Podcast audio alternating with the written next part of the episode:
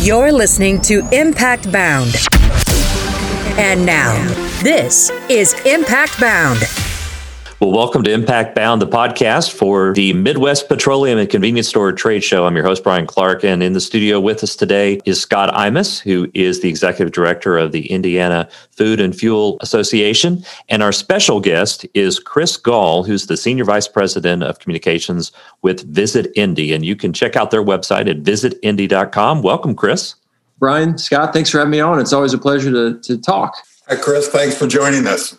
My pleasure. Can't can't wait to welcome the group here back to Indianapolis. I know it's been an arduous year and a year of uncertainty, but it's so good to, to hear your voices and know that we have some hope on the horizon. Well, without a doubt. And we are so glad to reconnect with you and to look forward to reconnecting in Indianapolis September 8th through the 10th for M-PACT because M-PACT is back and we want everyone else to join us in Indianapolis for, for the show and also at our golf tournament that we'll be hosting at the Brickyard Crossing on September the 7th, the day before the show. We're excited to be visiting that venue as, as well as downtown Indianapolis for the convention center.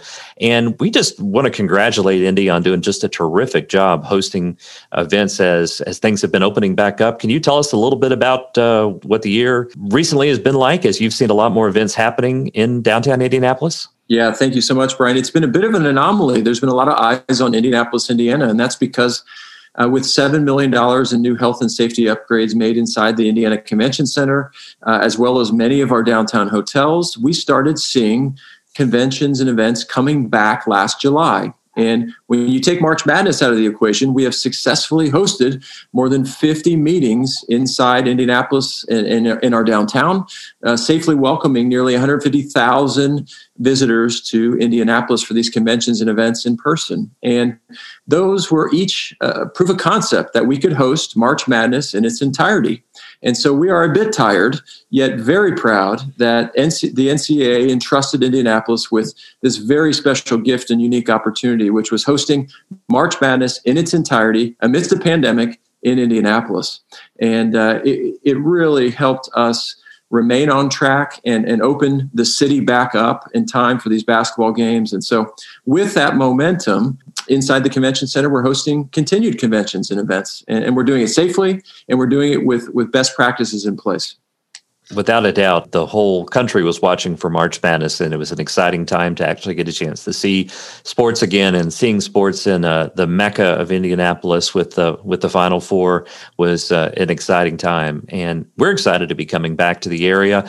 Um, I know a lot of our our regular attendees and participants to the show are are looking forward to getting a chance to uh, to network and connect. As as folks are planning to visit Indianapolis, uh, what are some of the uh, the highlights that you encourage them to to take a look at now a year later from the perhaps time they've been been back in town? Yeah, certainly. Uh, we continue to see the outdoors as we as we round the corner on this pandemic, and, and certainly in September, as you as you think about uh, coming and racing to Indianapolis. Um, White River State Park is such a jewel. It's walkable from all of our downtown hotels and the convention center. It is uh, 250 acres of green space with a canal cutting through the center of the city. And so, if you want to walk or bike or run, that is a great place to be outside. We also have five or six uh, museums there. The NCAA's Hall of Champions is there because their their headquarters is here in Indianapolis. We have the Eiteljorg Museum of Native American and Western Art uh, Indianapolis translates to City of Indians, Place of Indians, and so Native American culture is celebrated there. We also have our AAA baseball park, and it was announced recently that fans will be allowed back inside to watch minor league baseball. And so that's another piece of uh, White River State Park, walkable from all of the uh, convention and event facilities downtown Indianapolis. And that's one of my p- favorite places. They also have a, a, live performing venue that hosts concerts. And we're anticipating concerts bouncing back here as M-PACT races back to Indianapolis. Well, I know one of the things we're very excited about, speaking of racing, of course, is getting a chance to play at the Brickyard Crossing Golf Course. And I know, Scott, that's a favorite of yours. Tell us a little bit about the course, uh, Chris, and, and what your what your experience is like when you've played It is one of the most unique golf courses in the United States, and that's not an understatement. Both Golf Digest and Golf Week continue to, to rank it in its top 100 public golf courses in the United States. It's it's hosted LPGA, PGA events, uh, celebrities, certainly lots of race car drivers. It's designed by Pete Dye, who's from Indianapolis, who recently passed away. And in talking with Pete at that course, uh, I know for a fact that it was one of his favorite to design. Uh, he got to move a lot of dirt in and around a very iconic uh, facility, the Indianapolis Motor Speedway, and, and and four of the holes are inside the actual racetrack. And so when you come to M-PACT and you hopefully play in the golf outing, the Brickyard Crossing is, is one of the more unique courses you'll ever find. And there'll be a day you're standing on top of one of the tees, and cars are racing around, and people are taking a look at the Indy 500 track, and you're playing golf alongside that uh, juxtaposition, I've seen deer run across the course. And, and so it's just a really neat course. We see people from all over the country, even the world, come to Indianapolis, Indiana just to play this golf course. It's part of the Pete Dye Golf Trail, uh, where you can play seven or eight courses here in central Indiana, and, and all of them designed by Pete Dye, a very famous golf, golf course uh, designer who was from Indianapolis. It is a beautiful golf course and it's always well maintained. It's professional quality. They have hosted in recent years some LPGA events. I know they've they've had senior events there as well. And as tempting as you may be to take your golf cart out on the track, they are wired with GPS, and you'll find yourself without electricity if you rove too far off of where you should be. Uh, so, unfortunately, you'll have to do that another time in one of the race experiences that you can sign up for in town as well. God, it's so close when you're playing some of those holes. An errant ball would land on the actual racetrack. It's it's so fun to be that close to the racetrack. My guess would be my cart would not get up enough speed to manage the bank in turn four. I'm going to guess. It, it's uh, and to Scott's point, by the way, uh, one of the experiences offered here in Indianapolis is you can take the Indy 500 behind the scenes tour. Really recommend that uh, as you come in, in for M-PACT. Uh, you can do that and stop and kiss the bricks. You can go see their museum, which has a unique collection of race cars, not just for the Indy 500, but Formula One and the Brickyard and just Porsche and Jaguar, etc. So it's a really neat museum experience, and a, you can go around the track as well. So, what can racing fans expect uh, in May with the Indy 500 this year? I mean, at the time we air, we're we're coming up on the race. So, what what will folks see when they tune in? Though an interruption in 2020 without fans, uh, Roger Penske, the, the owner of the Speedway now in his second iteration, uh, we have permission from health officials because of our proven track record of hosting major events successfully and safely, uh, that 40% of attendance uh, can happen inside the famed oval for the Indy 500. And so uh, we'll have about 150,000 fans and, and race enthusiasts inside. Uh, and, and, yet you don't need a ticket to experience the Indy 500 when you come to Indianapolis, no matter. Uh, and we hope people tuning in um, to this podcast will tune in the race itself. It's a bucket list piece of Americana. It happens on Memorial Day weekend, of course. And so there's some underpinnings of, of, of red, white, and blue uh, celebrating America. And we're also going to celebrate those frontline heroes, uh, the men and women in our industries of, of healthcare who have helped us uh, stave off this pandemic. And so it's going to be a really unique race. There'll be fans in the stands, and uh, always exciting to see those 33 cars zip around the famed oval. So, Chris, put on your uh, future glasses for a moment as we look in the crystal ball. What do you think M-PACT attendees can expect for September and in the way of guidelines and things to do around the city? What can they look look forward to and plan for? Yeah, it's a great question, Brian. Because we've taken this pandemic so seriously as a city, uh, we have been able to continue to open uh, restaurants, museums, bars, and attractions. We've continued to be able to host more people inside our facilities and our hotels, and that's born out of all safety first, our visitors first. By September, uh, we are projecting that uh, our restaurants will be fully open, both indoor and outdoor. And by the way, there's some gorgeous places to sit and watch the world go by and sip a beer or a glass of wine and really neat vantage points around our city for for uh, for dining more than 350 restaurants and, and, bars are within walking distance of our downtown. We are anticipating that our um, our mask restrictions will be lifted and we can continue to walk normally around our downtown as we've enjoyed with past M-PACTs. So that's our projection as we stand today here in Indianapolis and race into May. Um, and it's taken a lot of hard work. It's taken events like the men's Final Four in its entirety here in Indianapolis to prove that we can be very safe and sound and, hosting major sporting events. And uh, with May under our belt, we, we will continue that momentum into September. So we're looking forward to a really nice month in September weather wise and a lot of those outdoor spaces and places being utilized by visitors, including M-PACT. It's exciting because, I mean, we haven't had M-PACT in September before. It's a different time of the year for us. And I mean, I think frankly, so many people are just ready to get get back together again and, and convene for the show. And, and I think it's going to be just truly a, a unique uh, and an exciting opportunity coming in September the 8th for, for us to be in Indianapolis again. So, what is some of what, what have been some of the biggest challenges for Visit Indy and, in Indianapolis during this pandemic? Certainly, we, we know that tourism is is really come to a screeching halt um, uh, during the pandemic nationwide. Uh, unemployment for those working in the hospitality industry has hovered anywhere from 40 to 50 percent. Yet, uh, Indianapolis has staved off this crisis. Uh, we have we continue to get calls from other major cities from coast to coast asking how Indianapolis has continued to safely remain open and host events like March Madness, host in-person events and conferences, and in the Big Ten men's football tournament, the Big Ten basketball tournaments. So um, we feel very blessed. We feel very fortunate uh, that city government and state government have, have, worked well together with our hospitality industry. And now our hotels have bounced back. We're, we're seeing 80 to, to 95% occupancy on some weekends. Um, our festivals are opening back up. Our museums are opening back up.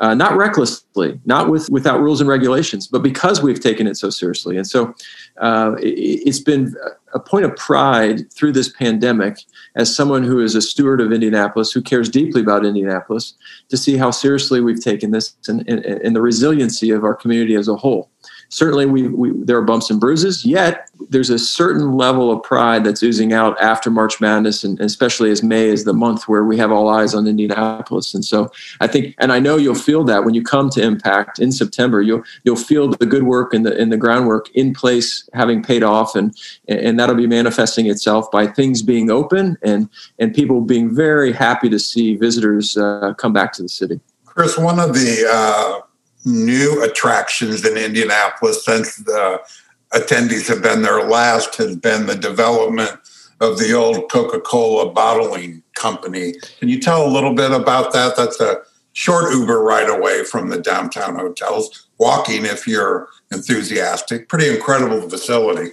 I'm so happy you mentioned that, Scott. Bottle Works, to your point, an old Coca Cola bottling facility from the 40s and 50s, has been transformed into a hotel and an entire entertainment district. And it is part of our Mass Ave cultural district. It is, to your point, walkable, uh, Uberable, taxiable, uh, bikeable. Uh, it's about a two to three minute ride. And there's this eclectic gathering of of, of food and bars and restaurants and theaters. It's a place where residents and visitors alike can come.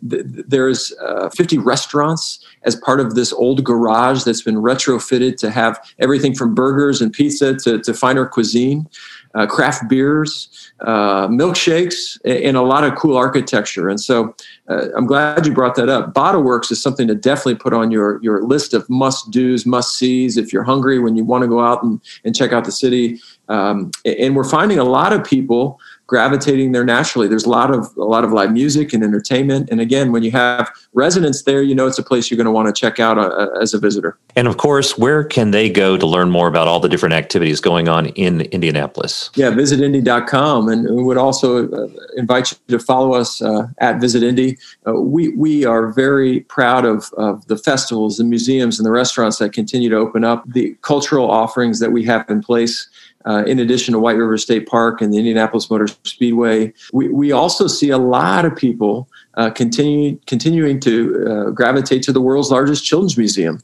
Maybe you're someone who's coming with nieces and nephews. Uh, maybe you're, you're, you're going to have family in tow.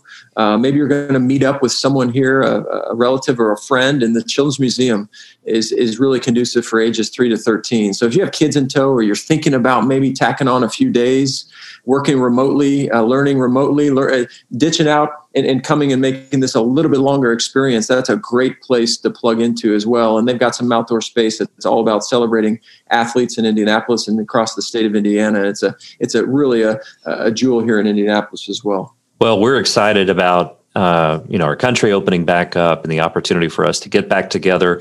And uh, as as things as we race toward the 500, we're pleased to announce that we're racing toward opening registration for the show in mid May. We're also launching our new website uh, at that time in conjunction with opening our registration. And that will also include information about the hotels uh, where they can register not only for the show, but also make their reservation to stay in a downtown Indianapolis hotel as we get a chance to come back together again for M-PACT 2021. Um, any other tips that you have for listeners that they should plan on uh, as they make their plans to travel to Indy? Absolutely. There are two new offerings that I also wanted to mention that have come uh, into play, and they're both uh, packages. One is our attraction pass uh, for for a nominal amount. There are eight cultural attractions for one low price that over a three day period, you can go into any one of these museums as often as you want. So our Indy attraction pass is something new and you can a couple of clicks and you have this, this pass, you hold up your phone and you can get into all these museums uh, for one, one discounted price. The other one is our craft pass. It's, it's celebrating the 30 craft breweries here in Indianapolis. And there are benefits to downloading the Indy Craft Pass as you navigate the city and want to check out the beer scene. So both of those are new, and both of them I hope that the uh, M-PACT attendees would would take a look at. See, Brian, there's more than just bourbon to drink. Oh, well, that's always good to know. And I think after hearing all this discussion about food and drink and coming to Indy, I I am ready. I really truly am. I'm excited about traveling and about getting a chance to come together again for the show. Chris, thank you so much for your time. Visit Indy is such a great partner to our show, and we really appreciate um, all your insights and, and great advice. We, of course, want to encourage folks to go to visitindy.com to learn more and check out m-pact.org. That's our website uh, to register for the show and make your plans now to join us September 8th through the 10th in Indianapolis for M-PACT 2021. Scott, Chris, thanks so much again for your time today. We appreciate it. Thank you, Scott, and, and thank you, Brian, for your confidence in Indianapolis and your continued interest. I can't wait to see you here in a couple months. M-PACT details and sponsorship opportunities can be found at m-pact.org.